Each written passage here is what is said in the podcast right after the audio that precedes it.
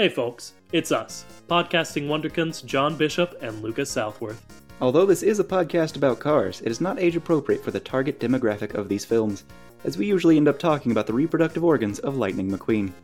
Alright, now let's take a look under the hood.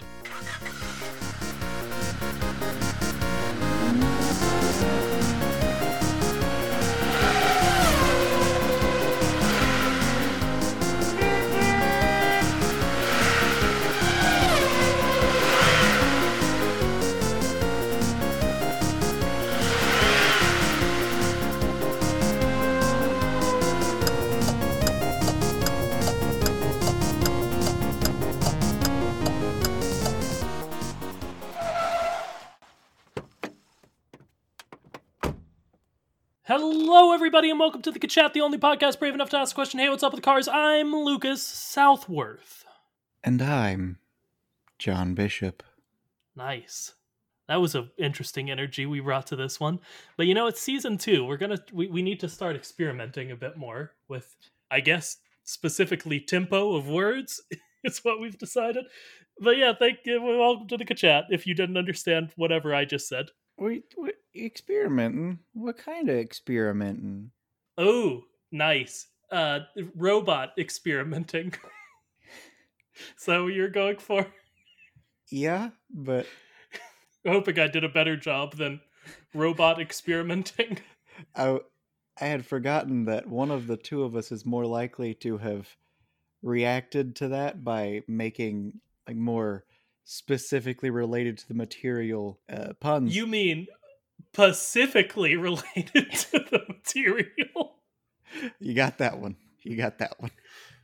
Nice. John, real quick, we're going to tell you what it's about if you didn't read the title. But did you intentionally set me up with the word specific? You'll never know. So, almost certainly, yes. Uh, but yeah. you remember last episode when I was like, I had this idea for a series called Origins or Origin Stories. And then he cut out like five minutes of me telling him how terrible of a name that was. Oh, if if previous uh, examples of me naming series continues, then that will not be the name that's in the title of this episode. But it's like got- origin stories. I got bad news, Lucas. I'm pretty sure that's gonna stick. No, you need to understand that I know it's a bad name, but I don't know. Do you have a better one? Lucas, you know I don't. You know I don't. Well, then you can stop complaining about it. I honestly, I on my drive to work this morning, I did come up with like a name, but the name Okay. I came up with was just a longer version of the name, and it was Origin of Species, except it was ah shoot. I somehow weaved Pacific Rim and just changed man to car. I don't know how I made it work, but I did. Okay, if we're gonna do this, let's do this. Is there a way we can make prequel work? You think on that, and I'll explain what the series is.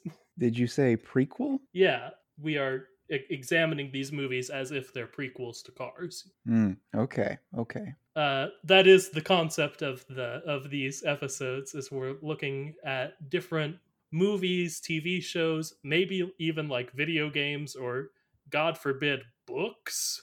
Probably not books. Uh, that we think could potentially lead into the Cars universe. Basically, the Toy Story episode we did super early in the in the series is one of these, as well as the vampires episode. But we didn't have a name for it yet, so now we sort of do. I don't like it, but John has thought of another one, so I'm gonna throw it to John. Cars the pre-fuel? I'm not gonna go so far to say that that's worse. I'm not, not sure better. it's better though. Yeah. Origin the pre-fuel. That is much worse this time, so we succeeded in I don't know, moving the needle, but Mhm. maybe we can use that momentum. We'll keep thinking on it. For now it's Mhm. called Origin Stories. For now. Is there anything in stories? No, we can't we have to do an episode of our podcast. We can't do an episode of our podcast about naming a number of episodes of our podcast. Real quick, I'm so hot. I'm going to go turn on the air conditioner cuz it's off and I'm very warm. Sorry everybody. All right, everybody. While he's gone, I'm just going to tell you something. I'm in a very strange state of mind. I'm very tired. And uh, he said he was very hot. And my immediate reaction was to want to remove some of the blankets from my body so that he wouldn't be as hot. And uh, I think that's a funny thing that he's going to hear when he is editing this. So uh, there's there's just that. I am wearing three blankets, by the way. Hey, I'm back. I'm sure John didn't do the bit where he talks about me and then pretends like he didn't now that I'm back. And if he did, I'm going to cut it out. So, bye that audio. Wow. I'm being silenced. Sure. But yeah, this episode uh, specifically, specifically, is about Pacific Rim. And if that could be a uh, prequel to the Cars movies, uh, I think we wanted to start with something that wasn't just, "Eh, this has a sentient car in it. Okay, almost certainly we're going to do episodes of this that is just this has a sentient car in it. Okay. But this one seems like a bit more nuanced maybe than those. But before we continue, I must say I've thought of two much worse names. okay. Might as well All right, so you know how when you do a one off, sometimes people call it a one shot? okay And since we're doing Pacific Rim, I thought, oh, this could this could be our, our rim shot. hmm moving on Well, the Italian job is is a car movie, kinda. is it It's a I it heavily it, so I- I- featured Mini Coopers in a way that made them very popular. Uh, so what if it was just the rim job? hmm okay moving on. Uh and I I, John- I do want to clarify that uh, I had Sure. to tell that like good forty seconds story so that uh, I could relinquish the the uh, trap of my mind, but that was just like a few seconds of my life where it just a few sparks connected, and uh, I just knew that if I didn't share that, I'd have been thinking about it for about three hours. well see as we're going seeing as we're going to be recording for the next i don't know hour and five minutes uh, i appreciate you getting that off your mind real Mhm. early Yep. so john i think we should go ahead what do you think we should lay out what pacific rim is if you haven't seen it probably usually we'll have like just watched these properties before we do these but we're like super familiar with pacific rim Mhm. uh, franchise. I feel like both of us are like really big fans of it, so we didn't do that. Oh yeah. John might have. I didn't do it. But yeah, Pacific Rim. It's a really good movie hmm about uh, people and big, big robots fighting big, big monsters. Yep. It's like, that's that's uh, the movies. Yeah, the story isn't groundbreaking, but the action is so cool, and the characters are so good, and the world building is so good, and everything's so pretty, and they ta- it takes itself so like seriously. Like it's like this is we know what this genre is, and we love it, and this is a love letter to it. hmm Uh, and then they made the second one. yeah, I was going to eventually get to Pacific Rim Uprising, which was a fairly disappointing uh, follow up to it. But I, I will say, in my theories of how we get to Cars, Uprising is unfortunately important. Oh yeah. Unfortunately, most of my theories hinge on the second movie. Yeah, that's a shame. The second movie is basically the first movie, but with less heart.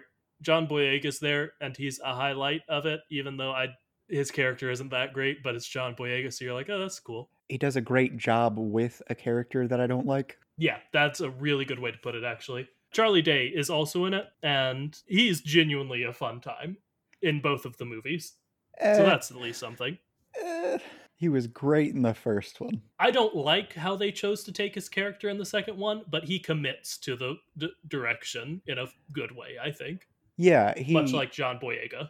he takes it the way that he should have taken it if he had to follow the storyline they were setting up. But yeah, I mean, that's the basic of Pacific Rim. Go watch it. It's genuinely super good. But the really important part for me, like that bridges the gap from Pacific Rim to Cars, uh, that like even made me think of this as a possibility, is the way they control the giant robots is they plug their brains into them, basically. Which Mhm, mhm, I don't know mhm. about you, John, but that's like the entirety of how we're going to get from Pacific Rim to Cars uh, on my side. You see, I could say that, Or I could say, what if you consider the second movie in which instead of people plugging into the enemy robots, the enemy robots are just exosuits with squishy bits. That's that's a point I was going to get to also. That in the second movie they like put I guess the monster brains. I guess they were monster brains. Uh, into the uh, Jaegers, which are the big robots, uh, mm-hmm. and those pilot them, which makes it even more direct. But mm-hmm. I was saying the very basic of it is that people put their brains in robots. Yeah, I I feel like it's just really hard for me not to get to the point of why, like the single most disappointing thing about the second film, is that sure. when the robots, the enemy robots, get really overpowered, the brain spreads throughout the entire mechanism in an organic fashion and just punches holes through it, which just yeah, it that yeah. just would make it worse. You're just breaking your suit. they do just sort of break the big robot, uh, and they're like, "Oh my gosh, now it's better." the, Somehow. the point of the robot suits was the robot suits were used to kill you, and you made a better robot suit by having your brain be directly attached to the robot suit.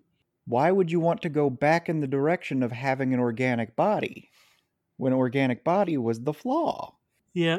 If we haven't said it, I'm going to go ahead and say we're fully going to spoil Pacific Rim 1 and 2 in this episode. Mm-hmm. You know what? I'm gonna go ahead and do the wiki quote because I've sort of already beat around the bush with the wiki quote, mm-hmm. and that's the title of the wiki quote this week of the week. Give me that uh, recursive Pandora's box of the week. Sure. This week we're going over to pacificrim.fandom.com slash wiki slash pacific underscore rim colon underscore uprising parentheses film. Uh, we're going down to the trivia section and this one's a real quick one. There's just a bit of trivia that I really like that says When asked whether or not he would return for the Pacific Rim sequel during an AMA on Reddit, Idris Elba was doubtful, considering, quote, his character died in the first one. That's it. I just enjoyed that a lot. Yep. Okay. yeah. So, cars. Cars. We've laid out the basics of we we have a theory in cars that they are organic beings that are sort of plugged into an exosuit and that lines up really well with some of the Pacific Rim beats. Specifically, I want to talk about the fact that in the first Pacific Rim, they need to have two people in what they call a drift to control the Jaeger.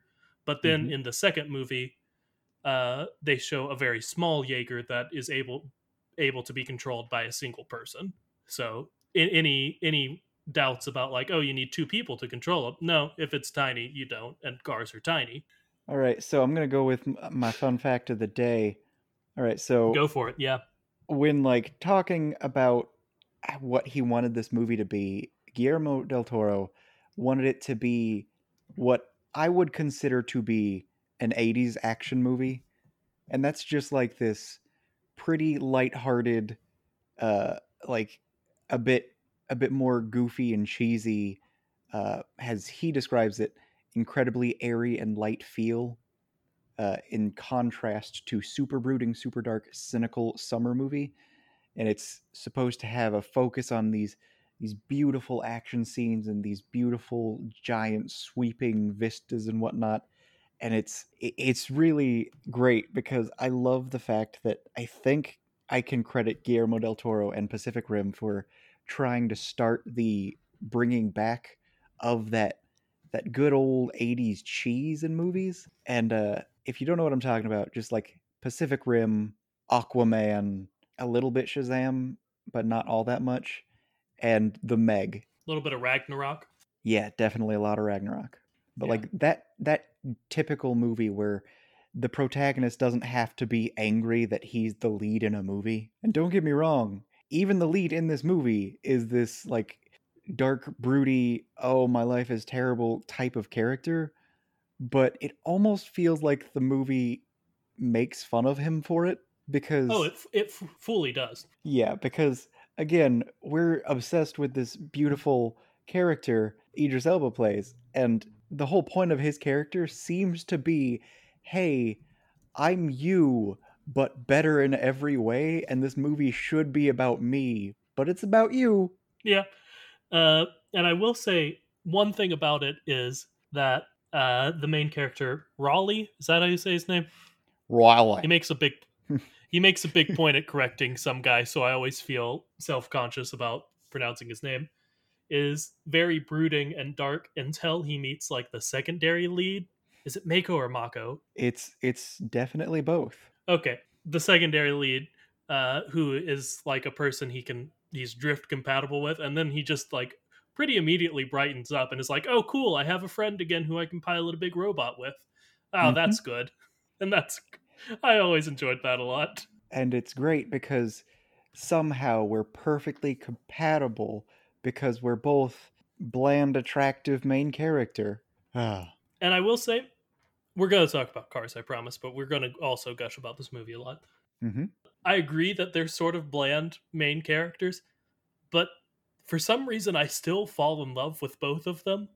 Like I care so much about both of them, and I Oh, yeah. don't know why. Because I think John is right that on paper, both of them are your classic. Oh, they lost their family because of this event that's happening, and they're trying to sort of avenge them uh, slash find a purpose through this, and uh, they're just sort of you know they, they they're very stereotypical characters, but gosh, they're just played with such love, and I oh I love them. I think it's because honestly, these two characters are designed to have that dark, broody, oh, woe is me attitude.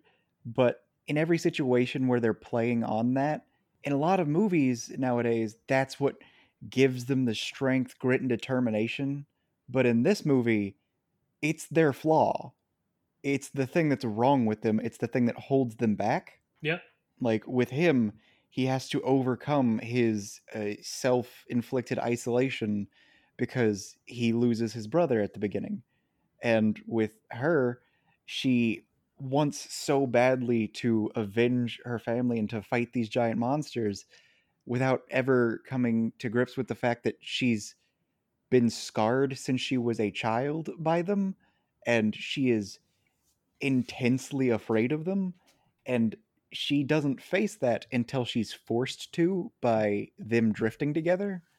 And like the dark broodiness they have to work past it. It's not something they use as a weapon. That's honestly, John, that's a super good way to put that. We're going, we're doing some genuine good analysis of Pacific Rim, which I didn't really expect in our Dumb Cars podcast. because it's such a good movie and i feel like a lot of people It's- think it's bad because it's cheesy and that's i don't like it and it is cheesy, but that's what makes it great. We've said that a hundred times. John, we're gonna talk about how the they go from big robots to tiny cars. You lead us off. Go. All right. So, in the second film, one of the main fighting robots is specifically piloted by one person because it's a much smaller robot. And the whole point of that second film is that the aliens are learning to defeat us by doing what we're doing. So if someone is able to fight that well in a smaller version with less Okay. dedicated power, without the split mind, the split hive mind, even of the other species, the the alien race is a weird thing because, as you find out in the first movie, they're all connected mentally, even if they're different kaiju. Those kaiju are all a part of the same mind that is controlled by other aliens on a different planet. Different dimension, even I think. Yeah, they have to use a a rift or a rim that opens up in the Pacific Ocean. So yeah, they're they're going to notice in the second film, hey, we lost again. This time a lot of the uh, new cool fighting robots were great and all, but we took a lot of those out. And then one of the robots that was most effective at fighting us was this small little one. So they're going to think, well, why don't we do that? Why don't we get smaller? And then they're going to realize that, wait a minute, humans already have millions of tiny machines that our brains Yeah. Okay. could pilot. So they're going to start doing the infection of our world because again, the whole thing is they're trying to take our world from us after we have terraformed it to be more livable for them by polluting it. By polluting it. Yeah. Which really emphasizes the whole they're all cars. In the Cars movies, they're all cars. There is just going to be so much of a greenhouse gas production from that. And as we find out in the Pacific Rim movie, that's what they eat, that's what they breathe. So the fact that they're cars and the fact that greenhouse gases would be getting worse in a world where every person is a car, that makes sense. And now you might be wondering, okay, but why do they have the same general personalities as the humans? Not a human generically, but like specific individuals. And why do they replicate uh, our our systems as they were? Like they they have the same culture and all of that. Just they're car people, and that's because. Can I throw it out? Absolutely. I'm not sure if this is where you're going, but my theory is a big a big point of uh, Pacific Rim Uprising that I think you were referencing as what you don't like so much is that in the first one, Charlie Day's character connects his brain to one of like the defeated brains of the kaiju, and therefore like get gains a connection with uh, this other race of people. The result of that is in the second movie, he is the villain. That's what we were saying. We don't mind spoiling because uh, mm-hmm. it's weird and dumb but it's canon and that's because he retained a connection to this other uh, to this hive mind uh, but i would argue that that would go both ways in the in the way that he became more callous and like these creatures connecting his brain to theirs would make them more human as well since he is now an equal part of the hive mind mm-hmm. I think that quite possibly what has made them more human is that they've. I don't think Charlie Day's character alone is enough to do it, but I think along the way, they've probably connected more brains to their hive mind and become a mesh of human slash there's a word for their species that I'm going to Google here in a second, but this other species, you know? Mm-hmm. That's the same topic I was going for, but I was thinking of a very specific reason, and I was going to connect it to that good old terrible, terrible quote. The other race are the precursors, but go ahead. The terrible, terrible quote about, well, why do certain cars have certain personalities? And it's because that's the personality of the person that was last in the car. What my eh, presupposition is, is that, okay, they learn that they can link minds with humans. They learn that they have been defeated twice, and the second time it was helped by a smaller robot. A big point of the second film, and even the first, is that these robots are trying to take over our planet, and one way to do that is to send out multiple and to to like clone organic matter to make multiple of itself and to spread itself. And in the second one, it's much more about, oh, we're going to create these like seeds of our brains that we're going to plant and they're going to grow and infect the machine. What I'm thinking is they learn that they need to do something to stop being a hive mind because they have been twice defeated okay. by a significantly less advanced species with worse resources and all that.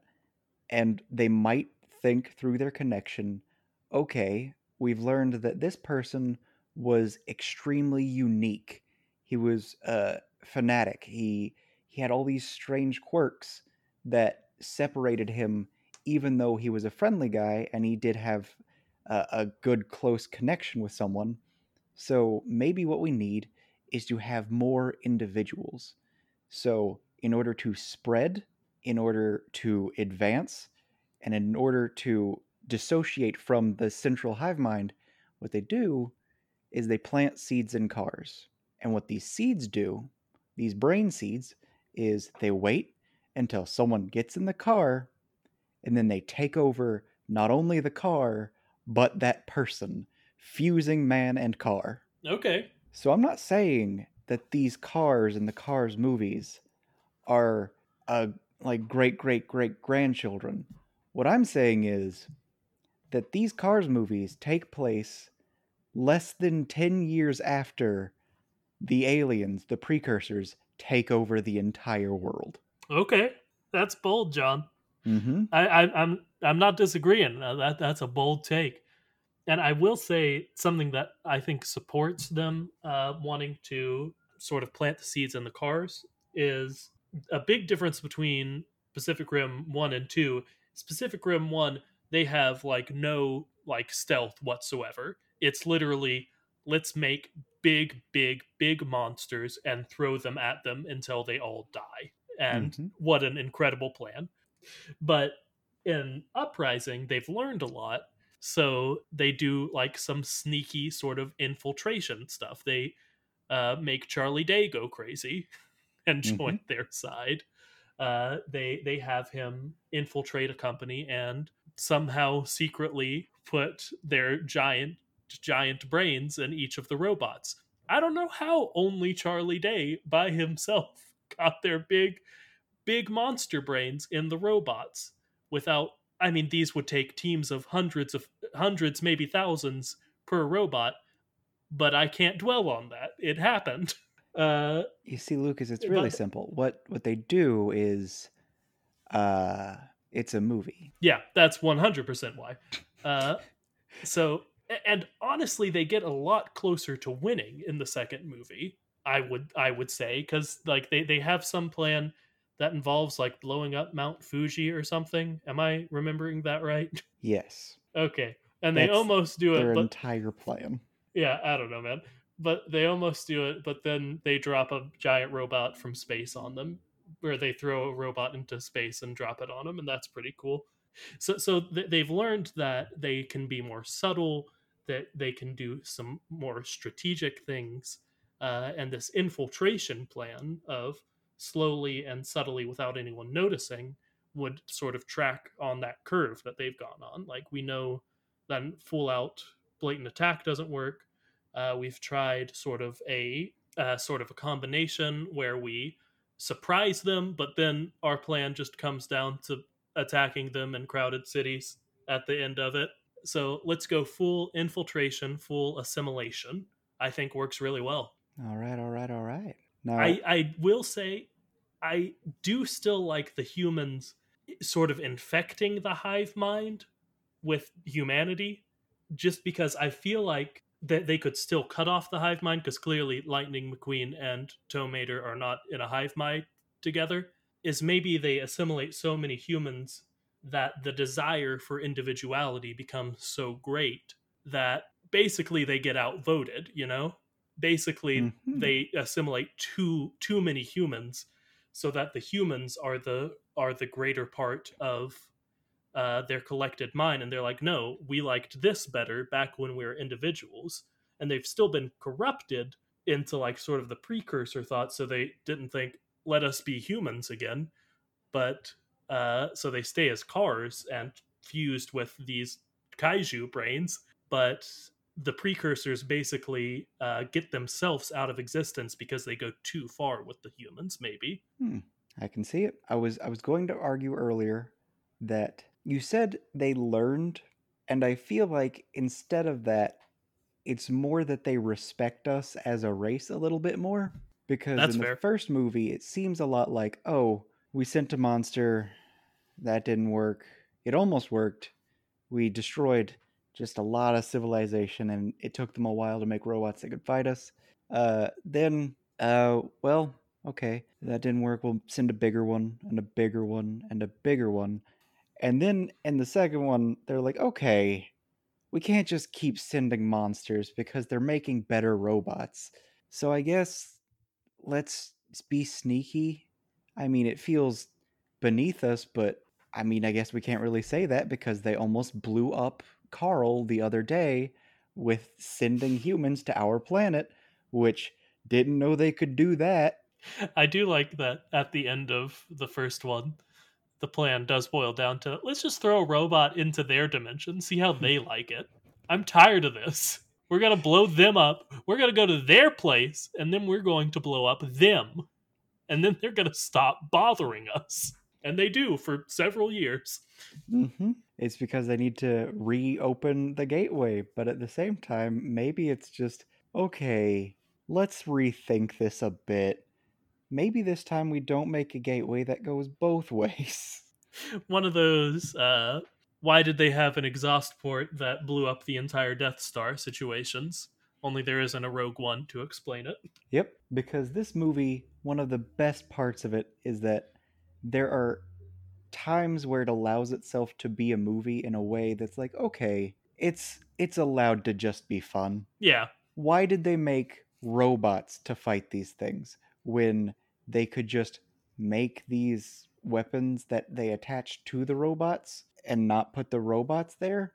It's because you want to punch a giant monster with a, a gigantic mechanical fist. And one of the criticisms I always see of it is like there's a really cinematic moment where the main robot uh, in the first one brings out a sword when it's like almost dead and immediately kills the big the big monster. And i see some people online going uh why didn't they just use the sword from the beginning?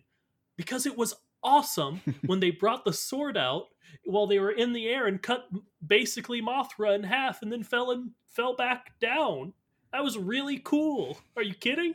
Ah, because dramatic tension, I guess. So I think our infiltration it, it's what I'm going to land on is almost certainly what happened, but just just to give the other side maybe a fair shake, is is there a way that uh, humans get more more dependent on this technology where they can plug themselves into machinery and it's like precursors they're dead. We we beat them at the end of pacific rim 2 fully and f- finally. And since now it's become becoming more and more of like easy to do this sort of drift technology maybe they just sort of get in cars and they don't get out you know? Maybe.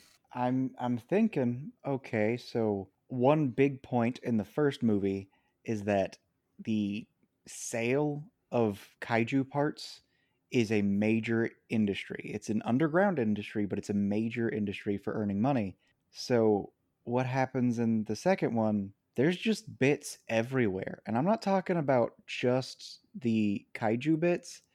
I'm talking about the robot bits. They're just like a two dozen of those mechs that were made and just manufactured to be cheap yet somehow better and they're all weirdly filled with this brain tree that somehow can now survive in our atmosphere even though a major point of it was you have to keep it in the right atmosphere or it will dissolve pretty quickly true so clearly it's been altered to survive a lot more effectively. Like, so it probably is a bit more human. And clearly, if you interface with it, like some of the underground would be doing, you become a little less human. So I'm thinking that the underground trading and experimentation with this goop it allows us to form more direct biological connections to technology and that's yeah that's a Pandora's box where you figure out how to do something and not only how to do it, but how to do it in a way that you can sell in a way that is advantageous. And all of a sudden, it's going to become too hot of a product for people to stop. Yeah, and I mean, to your point, uh, the small robot that we were talking about, that as far as as far as I know, is the first of its kind that can be piloted by a single person. Maybe it's just if they had ever made them at this scale, it would have worked fine. But it was made by just a person, like I think literally a teenager, because this movie insisted on giving us a cast of five forgettable teenagers instead of old fan favorites. But uh, just out of like junk she found. It was very illegal, but she was able to just sort of salvage stuff from a big Jaeger fight and make her own. hmm So that works perfectly for what you were saying. Yep, she was able to use spare Jaeger parts. And here's here's another uh, bone to pick: is in the first film, they established that the drift was necessary for the neural load, and it wasn't based on size because they had footage of these people and the experiments, and these people were not in Jaegers. They were just operating like one arm of the Jaeger and all of a sudden massive nosebleed and they're having some sort of stroke. Like terrible things would happen to you if you were operating any amount of Jaeger alone. Yeah, that's a weird a weird thing they decided to do in the second one. But I mean maybe it's just secondary protagonist from Pacific Rim Uprising who gosh, they're all so forgettable. Maybe she just figured it out. Maybe she did it more efficiently. Maybe the fact that she was doing it so, I guess, unregulated, uh, and the fact that time had progressed and she was putting together ideas that had already been formed for her, uh, so she was able to experiment with them more. Maybe she just cracked it, you know, which is a huge step forward to getting single people and single cars. Maybe, maybe. Yeah. What if these people just really wanted to like have an emotional connection to their car? So they mm. find a way to incorporate the alien kaiju DNA into their car, making biological To make them like pets. to make them like pets, Oh no no no! and then they want to like get to know their pet, so they establish a neural link or a drift with their pet. Or what if they want to be able to operate things like their house, their car, all of these things, but they don't want to have the neural load be too much. So they just make secondary brains that are supposed to be blanks that help them share the neural load. So they make Black their Mirror. own yeah, they make their own little brains, not realizing that their brain and them drifting will cause a fusion.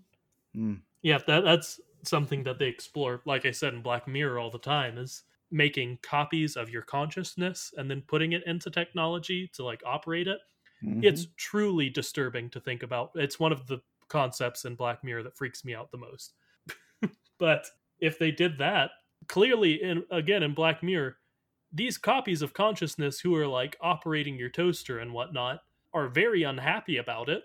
You let them operate a car, they're gonna rise up. I just I'm so bothered by the idea of that uh, Black Mirror concept because if the technology is advanced to the point where you can replicate a consciousness, then you've gone several steps past the point when you could have just downloaded someone's preferences and that's Oh, yeah. all they needed to do because that's what they're for.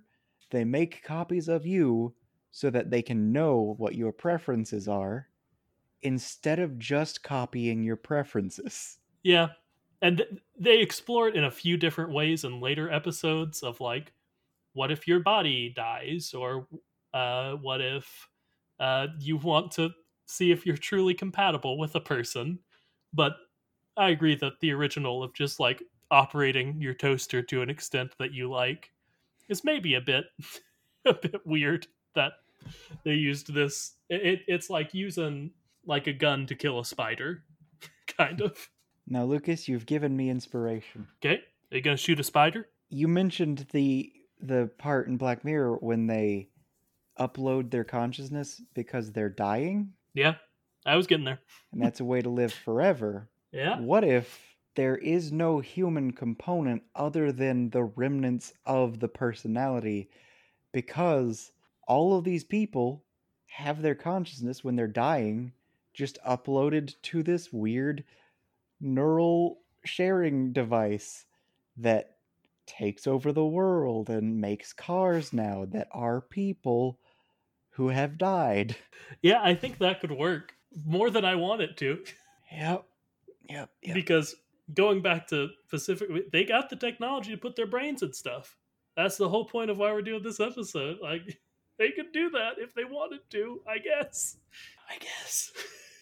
Yep. Yep. Yep. Yep. Yep. Yep. Yep. Yep. Yep. John, can I tell you my favorite connection that Pacific Rim explains for the Cars universe? Go for it. So, in Cars, there is evidence that dinosaurs existed because of the Dinoco logo being a literal dinosaur, not a car dinosaur.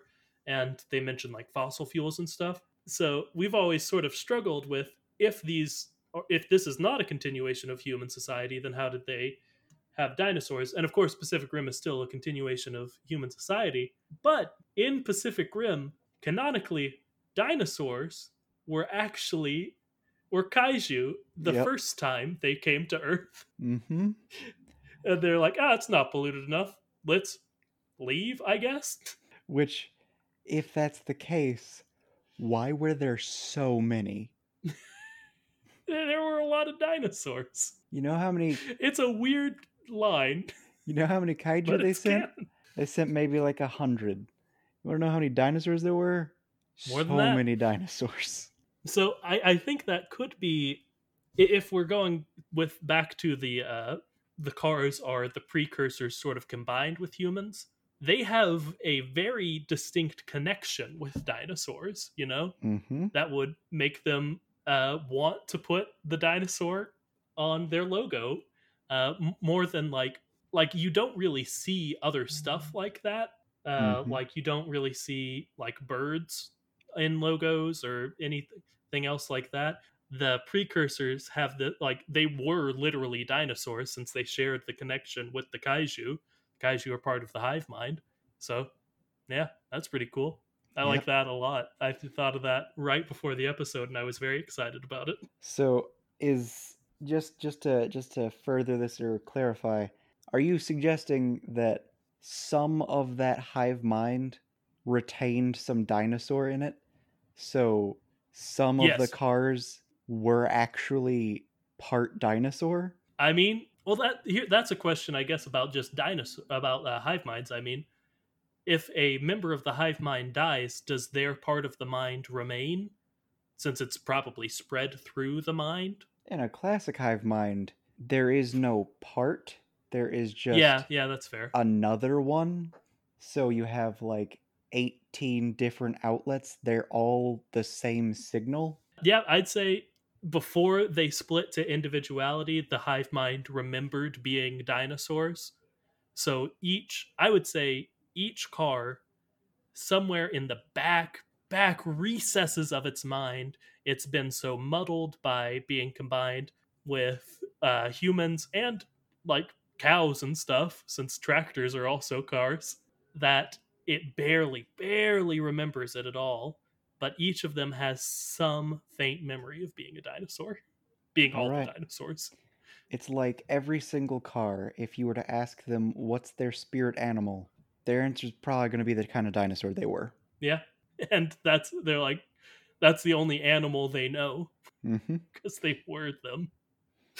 That's oh man, what a weird throwaway line to put in your movie. That oh the monsters here they were dinosaur they were the dinosaurs. Now I do this I don't think has much discussion on it, but I do want to point out that uh, one of the questions from our Vaniverse Kari Speechel was from Rob, and he asked when Pacific Rim happens on Car Planet, what shape are the giant robots going to be? Car shaped, forklift, humanoid? So I would like to update our answer to come on, Rob. It already happened. yes. And they were that shaped. Yeah. You've seen the Pacific Rim on Cars Planet, Rob. It was Pacific Rim. and unfortunately, Pacific Rim Uprising. I was watching uh, clips of the movie to remind myself what happened in it because, like, I could honestly, if someone were to say, "Lucas, tell me to the greatest degree of detail possible possible what happens in Pacific Rim," I would not leave out a lot. I remember that movie really well, but I, I w- was watching clips on YouTube of Pacific Rim Uprising just to sort of remember what happened. Uh, and like I remembered John Boyega's character, I remembered the annoying teenagers, uh, but in the final battle, John Boyega looks over and I was like, yeah, he's with the annoying, the main annoying teenager girl, uh, in the in the Jaeger, right? There was just some guy there, No, yeah, he's with this uh, Scott Eastwood. nondescript white guy who I did not remember whatsoever, who I went back and watched more clips, is apparently through in the whole film very Yeah. important. He like trains the recruits. like the whole thing about his character is you're supposed to dislike him because he's the stiff militaristic one of the pair but like also not really a bad guy he just didn't leave and he's upset that his old friend left like boy howdy is he hard to remember generic white guy who i just happen to remember is blank eastwood son of Clint Eastwood. Yeah, that that that was what sort of solidified. Like, man, I didn't really like this movie. The action is fine. I I will say the biggest issue I have with the action is the the Jaegers feel so like heavy in the first movie. Like you can you can feel like the mechanical force that is needed to move them. I love a good mechanical feel and consideration in a movie, and that's why I had such a big problem with the second one. They were t- they were too they moved too fast and it, it just wasn't it, it was like they were made of air like they like mm-hmm. they were mm-hmm. just people running which is not how that would work obviously it wouldn't work anyway but yeah it's if it were upsetting. to work it would work much more closely to the first one. Yes absolutely. It's i agree it's very upsetting. Uh like they they wanted to say oh they're the new sleek designs. And what i saw was a bunch of very very generic not unique not uh, character driven not in any way the same feel they're supposed to have ripoffs of one of the models that they had in the first film. Yep. Okay. I don't know if this is going to bear any fruit because I've thought about it for a second and I don't really have anything. But I want to throw out to you we've talked a lot about how if this movie, if, if Pacific Rim and Cars were connected, how like it got from one point to the other. So, like the past of Cars, if that is true. Mm-hmm. What implications does Pacific Rim being a prequel to Cars have on like the car's present and the car's future? Like, what are we not seeing maybe in the Cars movie, but that is, you know, very much uh, true because Pacific Rim is a prequel to them? What was the point of the human race? it's a big question, John. In the movies. oh, cool. Uh, like, why did the precursors? Yeah. To to win to I, I, just say what you're trying to say.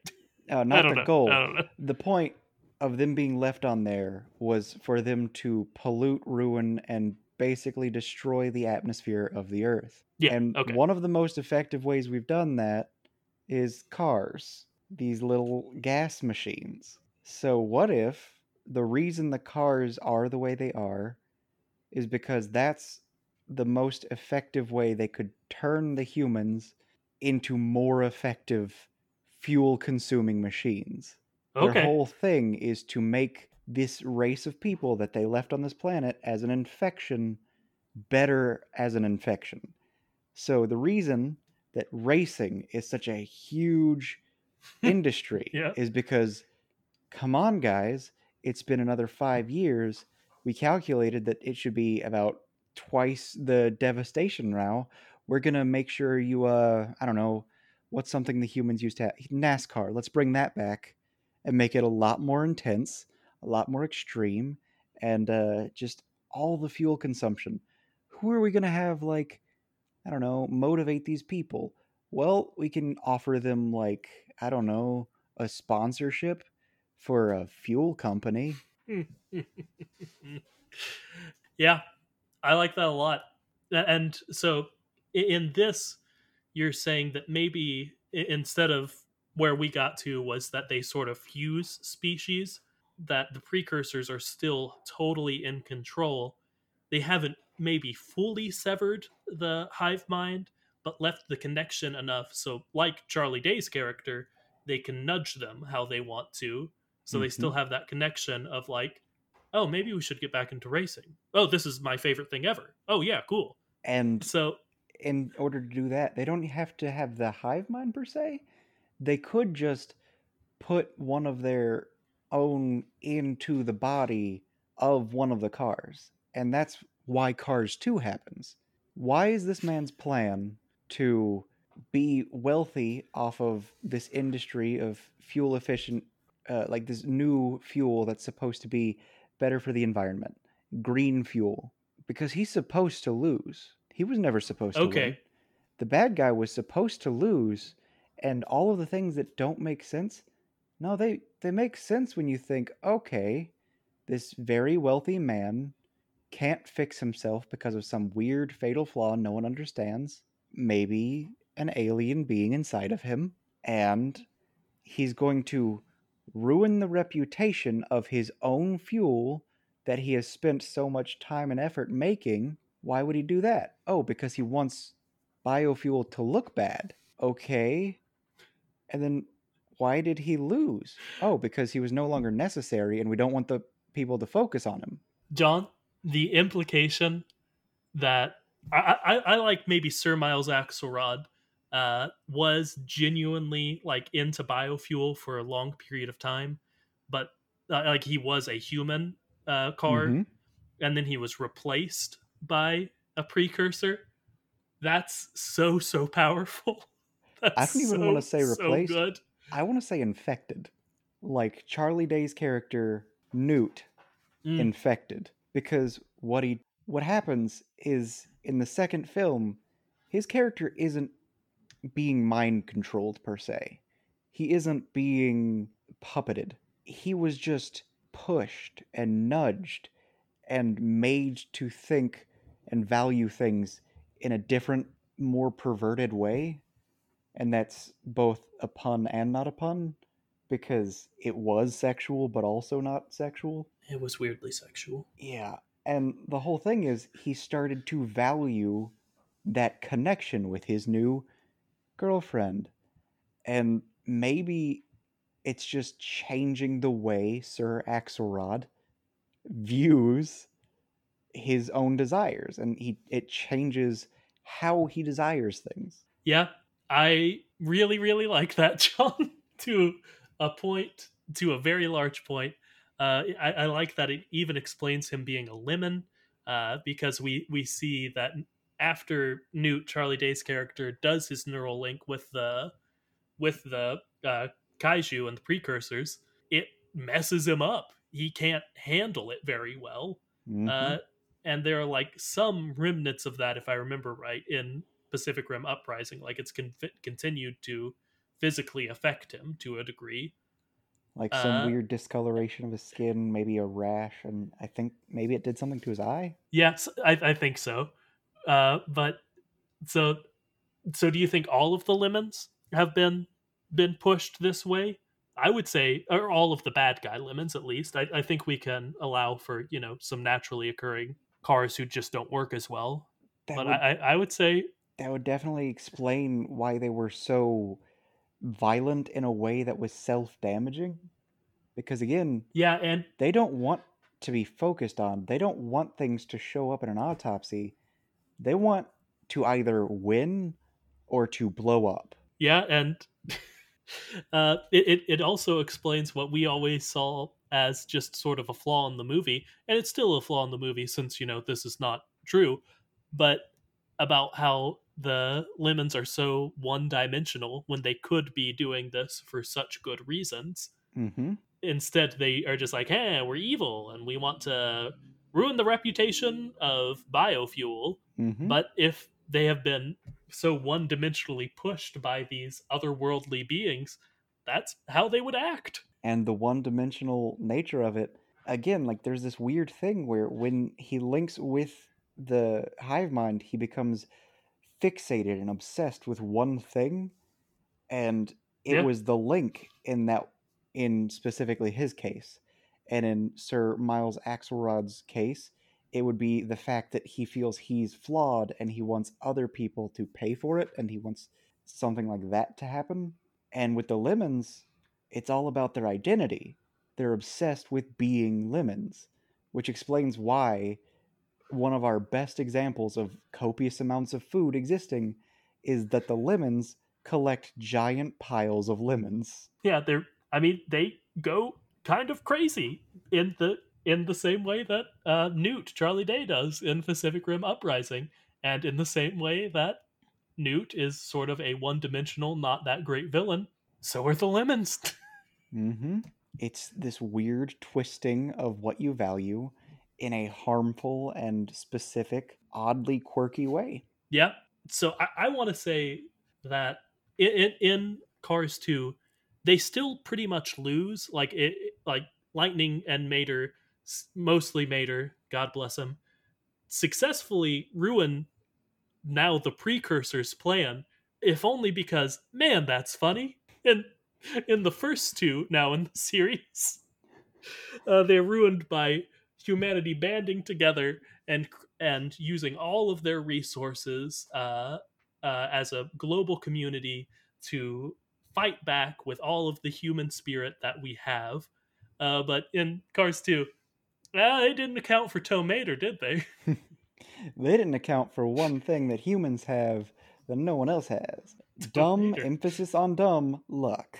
and, and somehow, when they made tow mater, they just made him too darn powerful. Mhm. So last thing I want to get to, you're implying that if this part is true, sometime in the future in the Cars universe, the precursors come to the Cars universe and like, finally, you did it. Okay, this is ours now. Yep. I do. Okay, I really like the idea of they get so mad at Mater for ruining their plan. They're like, can we just send in one more kaiju? Like, I hate this tow truck so much. He ruined our good, good plan to uh, make them distrust biofuel. Let's just wipe Radiator Springs off the map. And, you know, Mater has fought a lot of weird big cars in his side adventures. oh no. Now that I think about it for a second, John, Mater's been to the Pacific Rim. now that I think about it for a second, John, gosh darn it. Remember that remember that time Mater was a taxi for one person, said I'll take you wherever you need to go, and then he drives across the bottom of the ocean Specifically the Pacific Ocean. Yeah. into and out of the Pacific Rim. Oh my. I think Mater knows, and he went, okay, this happened after Cars 2. Sure, why not? Let's say that. Uh, he just took a pit stop in uh, the precursors dimension uh, and was like, hey, y'all can't be doing this. And just really roughed him up. that was an unseen interlude in Tokyo Mater. the f- six, I don't know, six to ten minutes short about Mater learning how to drift in Tokyo. What if the reason that Lightning can't remember any of these adventures is because Mater has to remake Lightning every time because either Lightning becomes infected by a kaiju or just killed by one. So Mater has to remake him every time. I'll flip this around. Maybe the precursors use their connection to be like, you can't know about Mater. Like we we can't do anything to Mater for some reason, but like you, his best friend, have to see him as a bumbling idiot, or you'll you'll believe him about all this stuff about us, and we can't have that happen. So we're just gonna do some rearranging in your brain real quick, because this tow truck just perplexes us. Mater trains his friend Lightning to be a godlike being with lightning powers just like him. And in Tokyo Mater, the reason you never see Lightning's powers after that is because the kaiju or the precursors do something to Lightning, which is why Mater has to go to the Pacific Rim to beat them up. And I, I will say maybe all of Mater's tall tales are actually Mater training Lightning to be like his protege because most of them involve him getting beat up a lot, you know? By very large, powerful beings. And even not even when it's not that, it's like he's like, you can jump over this huge With gap. a rocket attached he's to you. You know, like the that the- happens in Pacific Rim. Uprising. Yep. Oh They boy. strap some big, big rockets to the robots and then drop them from space. Oh my gosh. Okay. I've loved this episode the whole time. The past 10 minutes have been maybe my favorite 10 minutes we've had on the show in a long time. Oh boy. Because somehow, somehow making Pacific Rim 1 and 2 the the prequel to the Cars films makes Cars 2 a much a much better film. Cars 2 can almost be thought of as weirdly sly and good if you take all of that into account. If and only if you consider Pacific Rim 1 and 2 prequels to Cars, which is exactly why we're doing this series. I am a big fan of this whole series we're doing, John. So good. I don't think we're going to say anything better than that. You want to go ahead and end it? Yeah, let's end it there. okay, cool. Uh, thank you all so much for listening. Uh, it's a really cool thing that you did, and we appreciate it a lot. Your support means the world to us. And I will specifically say, I spent a lot of time the past few weeks just thinking on and off about different series that could be prequels to Cars. So I've thought of like a decent number of them. If you've got a good one, go ahead and send it in. Uh, I'll say we've probably got most of like there's a sentient vehicle in this one. Feel free to send them in anyway. Uh, but if you have any that are sort of like like weird ones that can still get to cars, sort of like Pacific Rim was, God knows we're too stupid to think of them. So we would love to hear them, and you can send those to us at throwing it to John. The chat. Yeah, that's Ka-choo. that, that wasn't like as good as I thought it would. Not not for any fault of yours. You just said the name of the show. Like, what else would you have done? But yeah, our Twitter is at the chat, and our email is the chat at gmail.com. Uh, feel free to also send us any questions you had, any comments. Uh, we want to do another full audience question episode at some point. We can't do that if you don't send us questions, so uh, do that.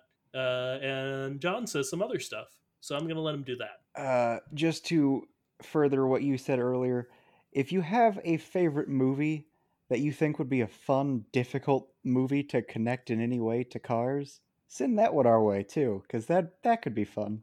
Yeah, and uh, we would love it if you got it started for us. But if you don't want to do that, we'll try. I mean, if we can't get there, we won't do an episode on it. But Very true. All right. say Uh, stuff about subscribing and stuff. Remember to like, comment, subscribe, tell anyone and everyone. Period. Uh, this is uh, this is how we feed one guinea pig. We use the the profits Okay, from this to feed one guinea pig. Sure, why not? We can pretend that's true. He's a very hungry guinea pig, even though he is imaginary. um, when guinea pigs get hungry, they go wheat, wheat, wheat, wheat, wheat. I know this. I sort of my girlfriend lived with one. His name was Gandhi, but we called him Pig. Anyway, uh, rest in peace, Gandhi. I assume you're dead. That's a sad note, but who cares? I'm Lucas Southworth. and he's not dead. He'll live forever. Uh, don't rest. You're you're wicked. Uh, I've been John Bishop. cool. And until next time, don't forget to float like a Cadillac. and sting like a beamer. Uh, bless up, Gandhi. We'll never forget you.